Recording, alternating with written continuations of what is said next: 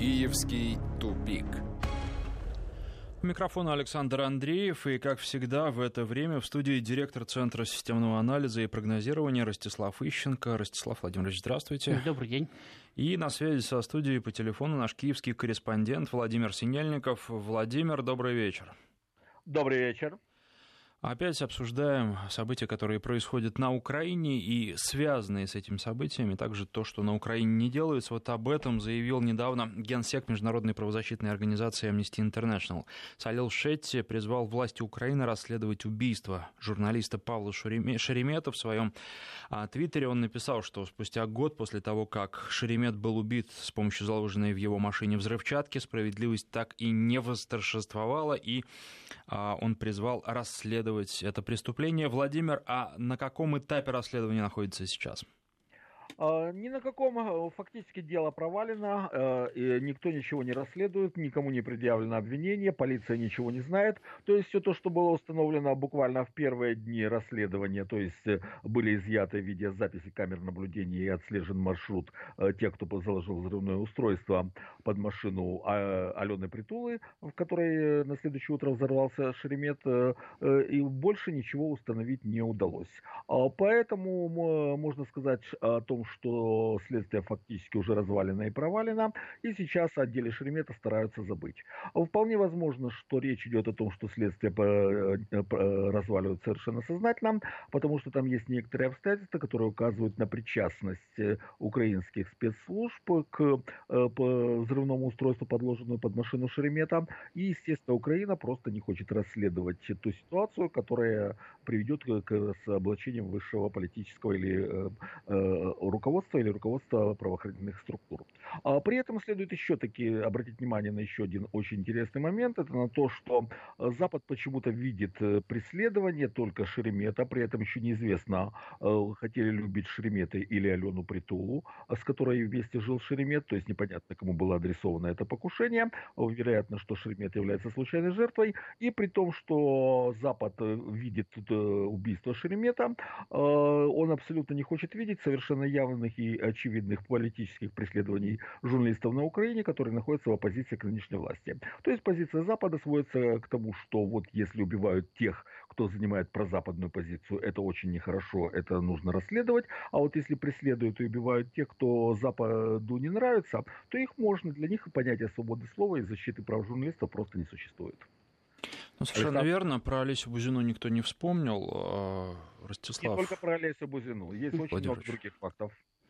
Да, ну, кстати, с Бузиной там, в общем-то, вообще ситуация доведена до абсурда, потому что есть подозреваемый, им предъявлено обвинение уже бог весть когда, больше года назад, после чего они все выпущены фактически под подписку, да, и с тех пор расследование дела не продолжается. То есть вроде бы как виновников поймали, да, но желание довести дело до суда не просматривается. Я думаю, что имея конкретных подозреваемых, фактически, как утверждала МВД, имея доказательства их вины, в течение года не довести дело до суда – полный абсурд. Вот. А что касается Шеремета, то там действительно достаточно интересный момент, как люди, которые подкладывали бомбу в машину, не могли не знать, что в эту машину может сесть как Шеремет, так и Притула. И заранее предполагать, кто из них решит утром съездить в булочную на такси, да, было очень сложно. То есть, чтобы не сказать, вообще невозможно. Следовательно, в общем-то, мы до сих пор опять-таки не знаем, это был заложен радиоуправляемый боеприпас, который взрывался по сигналу, когда люди уже знали, кто сидит в машине, или Шеремет действительно стал случайной жертвой, а мог быть и кто-то другой, или, в принципе, всем было все равно, кто там взорвется в этой машине. То есть главное было, так сказать, послать сигнал той же самой «Украинской правде». То есть даже на такие банальные вопросы следствие не дает ответа. И, судя по всему, все это действительно будет, кстати, забыто и замотано просто по одной простой причине.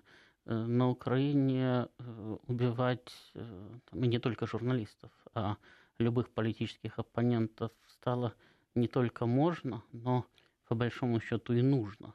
То есть фактически украинская политическая элита исчерпала другие средства политической борьбы. Это некая просто данность сейчас или это установка власти? Я думаю, что это уже даже не установка власти, а это действительно политическая необходимость, да? Потому что нарастание напряженности во взаимоотношениях элитных групп, оно шло давно. Вначале они друг друга тюрьмой пугали, потом они друг друга в тюрьмы сажали, потом у них начались самоубийства, потом у них начались убийства, потом, в общем-то, еще и гражданская война началась. Вот. И чем дальше, тем больше они подходят к той черте, когда дальше уже просто всеобщая кровавая вакханалия, потому что каждое следующее силовое воздействие на оппонентов вызывает обратно пропорциональную реакцию. И после этого ведь каждое следующее действие должно быть мощнее предыдущего. То есть, если условно первый раз вы посадили, то второй раз вам уже где-то и убивать приходится, да? Для того, чтобы ваши политические оппоненты осознали, что вы с ними не шутки шутите. Значит, ну вот сейчас мы уже видим ситуацию, когда практически любой человек в стране, даже крупнейшие политики, не гарантированы от внезапного, так сказать, несчастного случая. Другая новость. В России упростили процедуру получения гражданства для украинцев. Но, собственно, Госдума приняла законопроект, который шире этого вопроса. Но это одна из поправок. И в чем были проблемы? Раньше для того, чтобы получить российское гражданство, граждане Украины должны были получить определенные документы у себя в стране. И вот с этим возникали достаточно серьезные проблемы. Владимир, какие документы нужно было получать? Насколько это было сложно? И насколько теперь упростилась жизнь для тех украинцев, которые хотят стать россиянами? Вы знаете, эта проблема существовала только в отношениях с Россией, потому что в остальных странах люди принимали гражданство гораздо спокойнее, не уведомляя об этом украинскую сторону. И у меня есть большое количество и друзей, и родственников, которые сейчас живут и в Европе, и в Америке. И все они формально числятся гражданами Украины, и все они уже получили гражданство других стран. И Соединенных Штатов, и Франции, и Венгрии, и Польши, и Германии, и так далее. При этом они очень удобно используют эти два паспорта. То есть там они живут по своему западному паспорту, на Украину приезжают и показывают свой старый паспорт украинский и прекрасно себя чувствуют. Так вот, в России там требовалось получить сначала документы об отказе от гражданства Украины, а это невероятно долгая и сложная процедура. Необходимо подать заявление, сейчас называется миграционная служба, государственная миграционная служба. Раньше это были структуры, которые входили в состав Министерства внутренних дел. Необходимо было представить заявление, написать обоснование, доказать, что у тебя нет никаких долгов перед государством или перед другими людьми, что против тебя нет каких-то судебных исков, что у тебя уплачены все налоги. То есть все это растягивалось на многие-многие месяцы, и потом приходилось ждать, когда тебе наконец выдадут документ об отказе от гражданства. Теперь, естественно, это не надо, и можно сказать, что после этого количество граждан Украины, которые захотят принять российское гражданство, увеличится на порядок или даже больше, потому что теперь уже никаких процедур и не надо как-то все решать на Украине. Причем за последние 3 года ситуация стала еще гораздо хуже, потому что если человек подавал заявление о желании выйти из гражданства Украины и принять гражданство России, то, естественно, он сам, и его семья, и его бизнес, и его окружение подвергались тем или иным репрессиям, прямым или косвенным. То есть начинались налоговые проверки бизнеса, начинались неприятности в школе или в вузах у детей и так далее и тому подобное. То есть сейчас действительно эта мера приведет к тому, что огромнейшее количество тех людей, которые сейчас живут и работают в России, оставаясь гражданами Украины, просто примут российское гражданство, потому что прекрасно понимают, что в ближайшей перспективе эта страна, кроме нищеты, разрухи и террора, им не даст ничего, и возвращаться сюда нет никакого смысла. Насколько большой приток украинцев, которые хотят стать россиянами, можно теперь ожидать после упрощения процедуры? Ну, я не знаю, насколько это позволит действительно упростить процедуру получения гражданства, потому что эта поправка, насколько я понимаю, касается только тех людей, которые получали гражданство как носители русского языка по программе возвращения соотечественников. Это касается только тех людей, которые могут доказать, что либо они, либо их родственники по прямой восходящей линии родились на территории Советского Союза или Российской империи в нынешних границах Российской Федерации.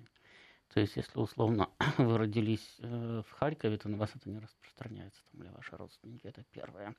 Значит, дальше речь идет все-таки, ну, я понимаю, что Владимир оговорился, речь идет не о документе, о вашем отказе от гражданства, о документе о выходе из гражданства. Именно его Украина не выдавала. Отказ-то вы себе писали. И по другим программам... Кстати, отказ теперь в России просто будет писаться, да, нет, ну, кстати, и дальше уже... По программе переселения раньше достаточно было написать нотариально заверенный отказ и отправить его в соответствующие украинские структуры, и, в общем-то, других документов не требовалось. То есть здесь просто было несоответствие разных программ, разных документов. Вот. То есть далеко не всегда принятие гражданства или предоставление гражданства тормозило именно процедура отказа, потому что есть, допустим, проблема, там же гражданство же выдается не сразу. Претендовать на гражданство сразу вы можете только в том случае, это упрощенный порядок. Если вы пользуетесь программой возвращения соотечественников, то есть вы можете доказать, что ваши предки родились на территории современной Российской Федерации. Во всех остальных случаях вы проходите этапы разрешения на временное проживание, значит, потом либо предоставление программы переселения, либо вида на жительство, и только потом, через несколько лет, непосредственно гражданство. Это связано с получением, с выделением регионами квот на разрешение на временное проживание. То есть не факт, что там, куда вы хотите или можете переехать, соответствующие квоты действительно будут. Это связано с достаточно сложной процедурой получения разрешения на временное проживание, потому что вам надо иметь регистрацию на российской территории уже, то есть вы должны либо зарегистрироваться у родственников, у знакомых, кто-то вас должен зарегистрировать, либо вы должны иметь достаточно денег, чтобы приобрести на территории России собственность, на которой вы можете зарегистрироваться. Вы должны иметь постоянную работу, которая обеспечивает вам требуемые там средние по региону доходы и так далее. Вот эти вот требования значительному количеству людей действительно усложняли получение гражданства, как соответствовать им достаточно сложно. И эти требования не отменены, я не думаю, что они будут отменены в ближайшем будущем, просто потому, что Россия пытается получить на свою территорию тех людей, которые будут работать, да, будут платить налоги и так далее, значит, а не тех, кто просто переедет и получит гражданство. Это одна сложность. Думаю, что сейчас, в ближайшем будущем, она не будет разрешена. Есть еще один момент. Не так все благостно с тем, что вы можете отказаться от украинского гражданства и прости-прощай, Украина, потому что сейчас зачастую получить российское гражданство пытаются люди, у которых есть большие проблемы с украинской властью. Поскольку Украина продолжает считать их своими гражданами, то, скажем, тех же там ополченцев или людей, которые выступали против переворота, она подает в международный розыск как своих граждан, и при пересечении российской границы, хоть у них будет 10 российских паспортов, они все равно рискуют столкнуться с проблемами и с неприятностями. И эти неприятности могут разрешиться быстро, а могут вообще-то закончиться и высылкой на Украину. зависит уже от граждан, то есть от властей конкретного государства, в которое вы попадете. Так что это, безусловно, упрощает определенные категории, ну, достаточно небольшой категории граждан Украины получения российского гражданства, но это далеко не распахивает ворота для того, чтобы действительно сейчас количество граждан Украины, получающих российские паспорта, резко, кстати, увеличилось на порядок. Такое, в принципе, возможно, да, но это возможно в том случае, если соответствующее решение будет принято органами исполнительной власти, потому что мы видели неоднократно, что не требовалось каких-то там специальных законодательных актов и специального, кстати, облегчения, когда российские паспорта в массовом порядке раздавались там в Абхазии или в Приднестровье. Значит, для граждан Украины пока такое не действует, и я думаю, опять-таки, что в ближайшем будущем не будет действовать, потому что все-таки Абхазия и Приднестровье – это очень небольшие анклавы с населением там, в несколько сотен тысяч человек. Когда мы говорим об Украине, мы понимаем, что, в общем-то, эта страна может действительно дать сразу же несколько миллионов переселенцев в Россию, в том случае, если будет предельно упрощена раздача российских паспортов. Собственно, поэтому депутаты Госдумы, которые действительно лоббируют упрощение получения российского гражданства, они все время говорят о том, что они сталкиваются с сопротивлением соответствующих ведомств. А почему они сталкиваются с сопротивлением соответствующих ведомств, в общем-то, тоже вполне понятно, потому что то же самое Министерство соцобеспечения, тот же самый Пенсионный фонд, естественно, спросит, а вы дайте нам расчеты, какое количество новых граждан вы собираетесь принять, и покажите нам, где мы возьмем бюджет для выполнения обязанностей государства перед этими новыми гражданами. Где они будут жить, где они будут работать, совершенно, чем они будут заниматься. Совершенно правильно. Но не только это. Это речь идет и о пенсионном обеспечении, о медицинском обеспечении и так далее. Это для соответствующих структур бюджетных, в общем-то, вопрос, на который тоже надо давать ответ. То есть они знают, вот у них сейчас 146,5 миллионов граждан, да, значит, у них выделены бюджеты для того, чтобы выполнять свои конституционные обязательства перед этими гражданами. Если их вдруг станет 150 миллионов или 155 миллионов, соответственно, они должны получить предварительно данные о том, откуда они возьмут деньги для того, чтобы выполнять свои обязательства. Потому что потом с них же спросят, то есть при следующей же прямой линии с президентом будет просто поток жалоб на то, что вот паспорт-то у меня есть, а то, что мне, кстати, должны предоставить по этому паспорту, у меня нету. И, соответственно, все этих же органов будут спрашивать, а почему, собственно, вы не выполняете свои обязанности. Поэтому здесь достаточно сложная ситуация, и в ближайшем будущем она решена не будет. Здесь только убрали действительно вот этот театр абсурда, да, когда Украина фактически принимала решение, кто может, а кто не может стать российским гражданином. То есть сейчас это уже в полной мере принимает Российская Федерация. А до этого подобного рода положение существовало потому, что вроде бы как страны были дружественными, да, ну, по крайней мере, до 2014 года. Украина очень болезненно относилась к проблеме двойного гражданства.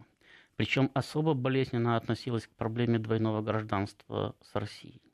И поэтому, в общем-то, в российском законодательстве были введены нормы и о том, что вначале человек должен получить подтверждение выхода из украинского гражданства, только потом он получает российское, то есть таким образом избегался случай двойного гражданства России и Украины. И была введена норма о том, что Россия уведомляла Украину о тех граждан Украины, которые получали российское гражданство. Не знаю, там она, по-моему, далеко не всегда, так сказать, в реальности выполнялась, но, по крайней мере, такая норма существовала. Но вот сейчас, через 3 года после того, как Украина перестала де-факто быть дружественным государством, в общем-то, ситуация приведена к нормали. Следующая новость. Международная выставка «Экспо-2017» в Астане, к которой давно готовились, и в городе еще за несколько лет обсуждали, как она пройдет. Так вот, в общем... сарайчик украинский. Участники привезли свои последние достижения, но при этом достижения Украины, даже самих украинцев, причем, судя по всему, достаточно лояльных, не радуют. Так вот, финансовый директор компании «Укрэнерго» Артур Сомов написал на своей странице в Фейсбуке, что ему стыдно за ту экспозицию, которую представила его страна, в то время как другие страны показали в своих павильонах самолеты и автомобили, Киев продемонстрировал электроплуг, написал Сомов. Владимир, а какая-то реакция на Украине на вот это сообщение была? Вообще, насколько это активно обсуждается в украинских соцсетях? Реакция абсолютно минимальная по той простой причине, что на Украине, опять-таки, вследствие того, что тут подавляется любая оппозиционная деятельность, украинские масс-медиа абсолютно не свободны, и любая отрицательная информация практически минимальна. Она есть буквально 2-3 медиаресурса, не имеющие не очень высокий рейтинг, которые позволяют себе некоторую долю оппозиционности. Вся остальная информация находится под жестким контролем, и никакой негатив сюда не попадает. То есть граждане Украины, по большому счету, об этом даже не знают. И, естественно, не зная этой темы, они не могут ее обсуждать. А то, что так произошло, в этом нет ничего удивительного. Дело в том, что Украина сейчас развивается по пути деградации своей экономики. Условия соглашения об ассоциации с Европейским Союзом предписывают, что это страна, которая должна стать просто аграрно-сырьевым придатком Европейского Союза. То есть она должна производить рапс для того, чтобы в Европе могли делать биодизель. Она должна поставлять прокат черных металлов, и потому что в Европе металлургия считается экологически вредной, они предпочитают закупать это в третьих странах. Украина должна поставлять кормовое зерно, и это ее роль в отношениях с Европейским Союзом. Все остальное не нужно. И, соответственно, Украине просто нечего представить. Она может отвезти только туда свое сало, да и то, и с салом сейчас на Украине проблемы, потому что все больше ощущается конкуренция поляков. Так что негативной информации нет, и народ, естественно, не обсуждает, потому что не знает. Сомов отдельно написал, что его поразила надпись энерготворческих людей, под которой были фотографии казака в вышиванке и деревянные мельницы, и это на фоне летающих поездов и океанических исследований в павильонах других стран, написал он. Это все потому, что ребята просто не следили за украинскими выступлениями на аналогичных выставках в предыдущие годы. Потому что было примерно то же самое. Песни, пляски, при Ющенко еще улей с пчелами и масса сортов меда, потому что он любил заниматься пчеловодством. Это, с одной стороны, это связано с тем, что соответствующие украинские государственные структуры не особенно заботятся о том, чтобы привлекать своих промышленников и предпринимателей на подобного рода выставки. То есть до людей зачастую просто не доводится информация до потенциально заинтересованных, потому что я думаю, что даже сейчас, даже в таких, мягко говоря, не очень хороших условиях,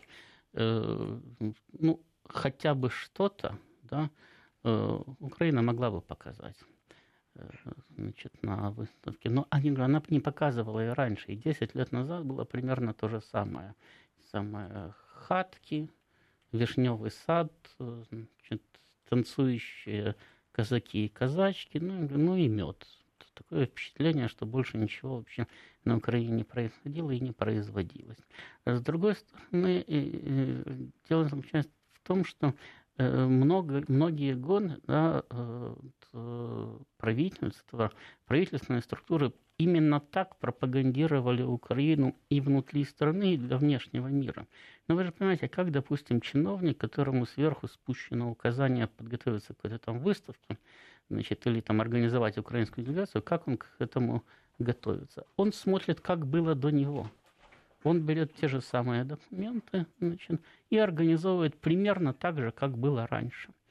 По мере того, как сокращается количество денег, выделяемого на это удовольствие, и по мере того, как скукоживается украинская экономика, конечно, это становится хуже. Но хуже это становится в одном и том же режиме. Сарайчик меньше, Значит, ну, казаки уже не прямо там танцуют, а в записи там. Значит, ну, лежат уже не книги, а какие-то газеты и так далее. Но в целом это тот же формат. Ну что же, я напоминаю, что в студии директор Центра системного анализа и прогнозирования Ростислав Ищенко. С Владимиром Синельниковым, нашим киевским корреспондентом, мы прощаемся. Ну а с Ростиславом Владимировичем продолжим после выпуска новостей, буквально через 2-3 минуты. Напоминаю, что в студии директор Центра системного анализа и прогнозирования Ростислав Ищенко и Александр Андреев. И еще одна тема. Сейчас президент Украины находится в Грузии, в Тбилиси. И как раз, когда он там ведет переговоры, главная прокуратура Грузии объявила, что дважды направляла на Украину официальный запрос об экстрадиции Михаила Саакашвили и дважды получала отказ. Ну, сначала Порошенко сказал, что не было такого запроса, ничего он об этом не знает. Потом сказал, что он уточнил, запрос был, отказали, потому что не хватает документов, запросили какие-то дополнительные документы, но он совершенно ни при чем здесь, потому что этим вообще занимаются прокуратура и другие ведомства, а президент никакого отношения к этому не имеет. Наверное, не зря главпрокуратура Грузии вспомнила о Саакашвили именно во время визита Порошенко. Ну, думаю, что не зря. Во-первых, это вполне логичный вопрос, да? Президенту государства, на территории которого скрывается ваш беглый преступник, и который, в общем-то, вроде как выдал ему украинское гражданство. Во-вторых, активизация этого вопроса со стороны Грузии тоже логична, потому что Порошенко относительно недавно рассуждал вслух о том, что, в общем-то, Саакашвили можно и лишить гражданства. Саакашвили тоже рассказывал, что Порошенко мечтает лишить его гражданства, отправить назад. И думаю, что в данном случае Михаил Николаевич абсолютно прав, потому что он столько всего, кстати, наговорил о Порошенко, значит, и настолько ярым стал оппозиционером действующему президенту, настолько много рассказал о коррупционной системе власти, выстроенной Порошенко, что я думаю, что у Порошенко есть очень большое желание отправить Саакашвили в Грузию, где ему как раз предъявлены обвинения в выстраивании коррупционной вертикали, в бытность его президентом Грузии, и заодно еще там в совершении, кстати, преступлений, связанных со злоупотреблением властью. То есть фактически ответить ему тем же, чем Саакашвили пытается сейчас ущемлять Порошенко. Вот, я уверен абсолютно, что грузинское руководство в курсе того, насколько трогательные отношения складываются между Саакашвили и Порошенко. Я также уверен, что грузинское руководство в курсе того, что Соединенные Штаты, которые на первом этапе все-таки закрыли глаза на то, что Саакашвили там уехал на их территорию, а потом даже помогли ему прописаться на Украине, это больше не собираются обустраивать судьбу беглого грузинского президента. И если демократическое грузинское государство заполучит его назад и в судебном порядке докажет его вину и закатает в каталажку, то никто в Вашингтоне рыдать не будет, даже наоборот скажут, что ну, это демократия такая, что поделаешь. Даже вот президент, даже такой популярный, как в свое время Саакашвили, должен нести ответственность в рамках законов своей страны, в рамках демократических традиций. Поэтому грузины пытаются использовать этот момент, тем более, опять-таки, они понимают, что Порошенко, который оказался практически в международной изоляции, нуждается в любой зарубежной поддержке. И к ним он приехал именно для того, чтобы продемонстрировать хоть какую-то зарубежную поддержку, ну хотя бы Грузия.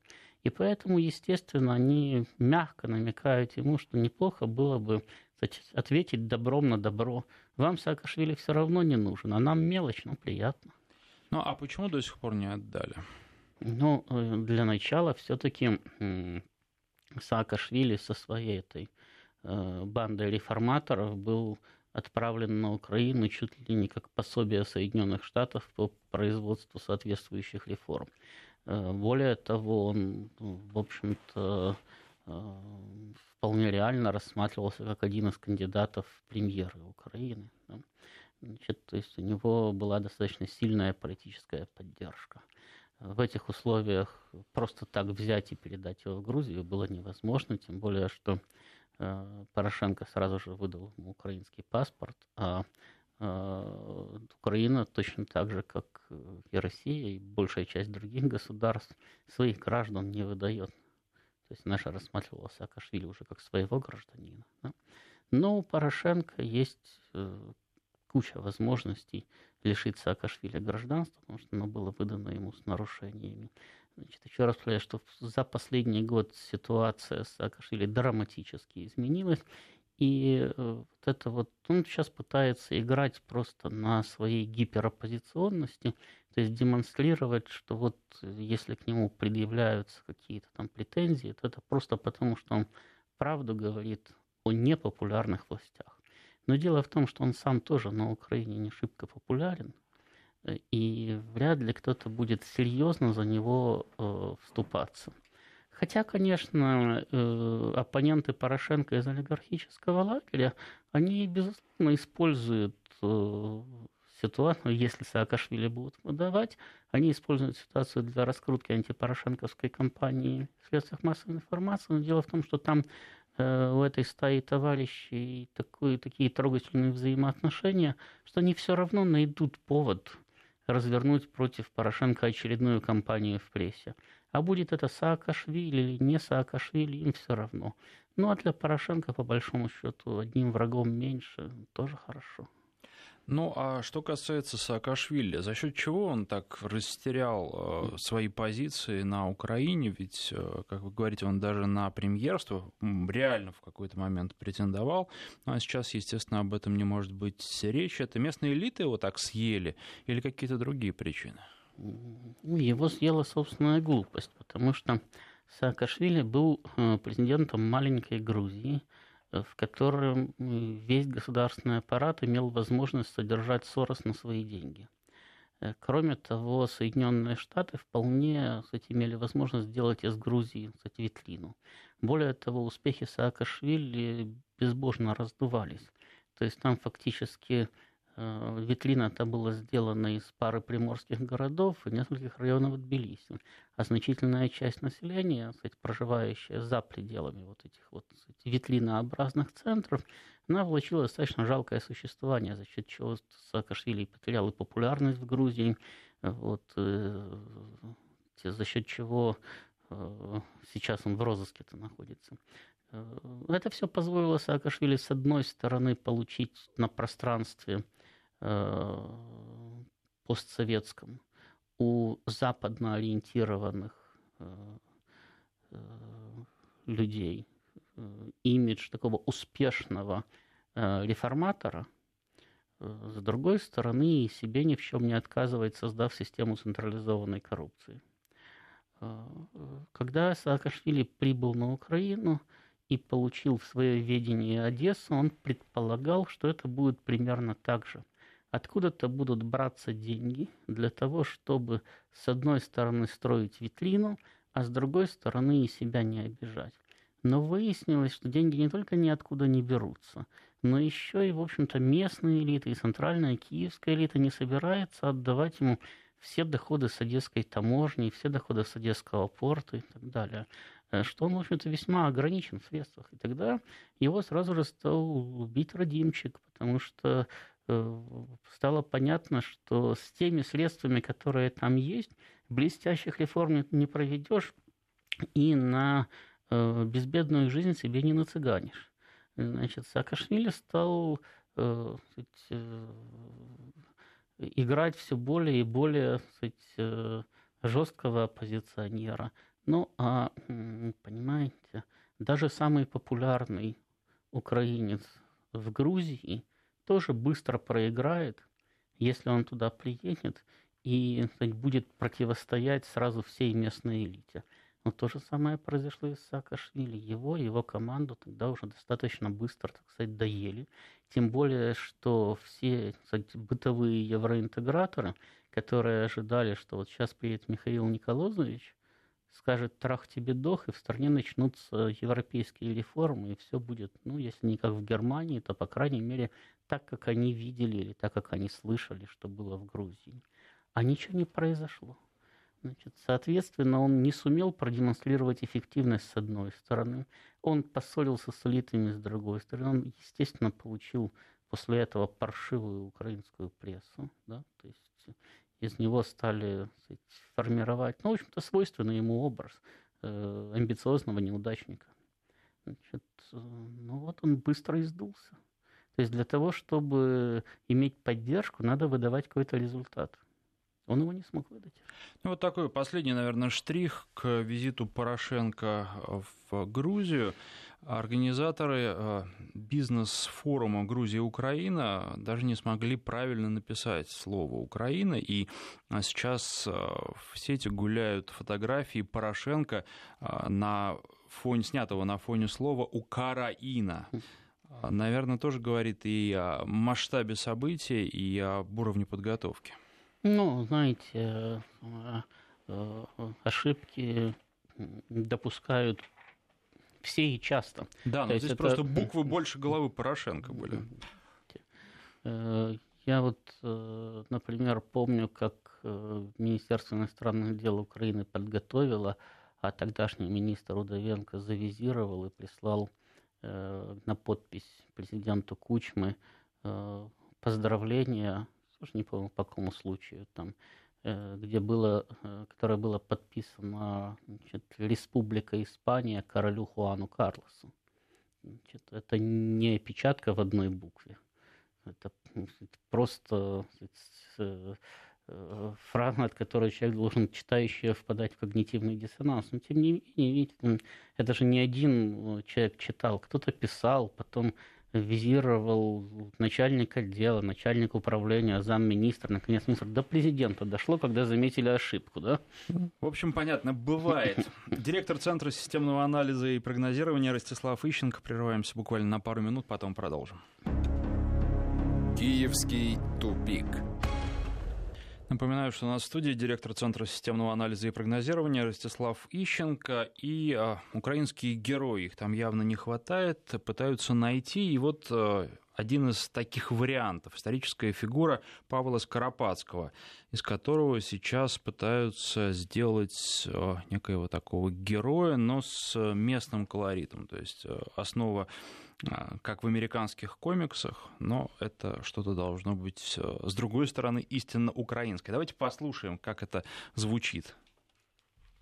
У головных ролях Павло Скоропадський як гетьман української держави. Сьогодні ми святкуємо долучення Кубані та Зеленого Клина до нашої країни. Привид царя Миколая II. Призываю вас, мои крепостные души. Шпигунка Агнешка Бжезинська. Ренце догори, москалику. Агент контррозвідки Максим Кривоніс. Прийшов час послужити батьківщині, панове. Верховний комунар Ленин. Моя красная армия гоступчит вас. Перший президент України Михайло Грушевський. Підходьте, я чекаю. А також фантастика, пригоди, жахи, гумор та екшен у шокуючому фантастичному стімпанк-блокбастері «Воля». Шукайте графічний роман «Воля» у книжкових та комікс-крамницях або замовляйте на сайті з травня 2017 року. Ну и как удастся создать нового героя? Ну, видите, уже же создали. Понимаете, проблема украинской пропаганды заключается в том, что, ну, вот, например, Жюль Верн, да, ну или Беляев, там, или Стругацкий, они писали фантастику о будущем, а эти пытаются писать фантастику о прошлом. Ну, если у вас прошлое фантастично, то тогда, в общем-то, нечего удивляться тому, что и в настоящем как-то ваши представления о реальности расходятся с этой самой реальностью. Потому что ведь прошлое всегда формирует настоящее. Вот если вы представляете себе, значит, свое прошлое таким образом, кстати, там вообще была прекрасная фраза: вернули Кубани, зеленый клин. С учетом того, что зеленый клин находится на Дальнем Востоке, это надо вернуть всю Россию до Камчатки. Вот, а тогда Если уж вернуть всю Россию до Камчатки, тогда какой смысл отделяться-то был? Вот, так если вы таким образом пытаетесь рассматривать свое прошлое, переформатировать его, ну, хотя бы в комиксах, да, то потом чего удивляться, что настоящее тоже все фантастичнее и фантастичнее, только не так оптимистично. Ну и еще одна новость, она, наверное, из той же серии. Решили осовременить на Украине оперу Петра Чайковского «Мазепа» и добавили в нее любимую песню Степана Бандера. Об этом сообщил украинский музыкальный критик Любовь Морозова. Это тоже некая фантастика из прошлого? С моей точки зрения, это уже, как это называется, постмодернистское будущее, да? То есть, что они таким образом внесли в оперу, я, честно говоря, не понимаю. Ну, любимой песни Бандеры больше, любимой песни Бандеры меньше. А что туда не включить еще тогда любимую песню там Коновальца, Михновского, да мало ли их там было, этих самых украинских националистов, коллаборационистов там и прочих. У каждого, наверное, было по любимой песне. То есть, если уж так озабочены оперой, могли бы ее просто бы переписать сначала или написать новую. Мне просто очень трудно в данной ситуации уловить смысл этих действий. Когда действия бессмысленны, да, то понять причины, которые подвигли на них людей, тоже невозможно. Единственное, чем я это могу объяснить, это неудовлетворенным честолюбием. Ну вот так вот, ну поставил бы я, да, там, Чайковского, ну и кто бы об этом был знал. А так я не только поставил Чайковского, но я исправил Чайковского. Может, меня будут хвалить, может, меня будут ругать. Но, по крайней мере, обо мне будут говорить. Никто не пройдет мимо этого без эмоций. Я получу определенную известность. Ну и вот новость, опять же, из той же серии. На Украине выяснили, что, оказывается, у истоков Wi-Fi стояли выходцы с Украины. В общем, ну таким образом Wi-Fi имеет украинские корни. Об этом сообщил депутат от блока Порошенко Глеб Загорий. Он заявил, что голливудская актриса и изобретательница Хеди Ламар разработала технологии в дальнейшем, которые послужили для создания Wi-Fi, ну а потом и GPS-систем. А вот сама Ламар, она по происхождению-то львовянка. Знаете, им все равно всем далеко до старшего брата третьего президента Петра Ющенко. Потому что я помню, когда-то, я уже не помню, по каким-то делам зашел в бывший музей Ленина, который к тому времени переименовали в Украинский дом и использовали то для каких-то приемов, то для банкетов, то для каких-то выставок. И вот иду я по нему и никак не могу понять, что за картины меня окружают. Огромное количество картин, причем все портреты. Ну, пошел полюбопытствовал. Мне сказали, а это портретная галерея великих украинцев, собранная Петром Ющенко. Но там были все. От индейцев майя до китайских императоров. И все они были великими украинцами. Вот, поэтому переплюнуть его уже никому не удастся. Он практически, по-моему, британскую энциклопедию прошерстил и всех, кого там нашел, записал в великие украинцы.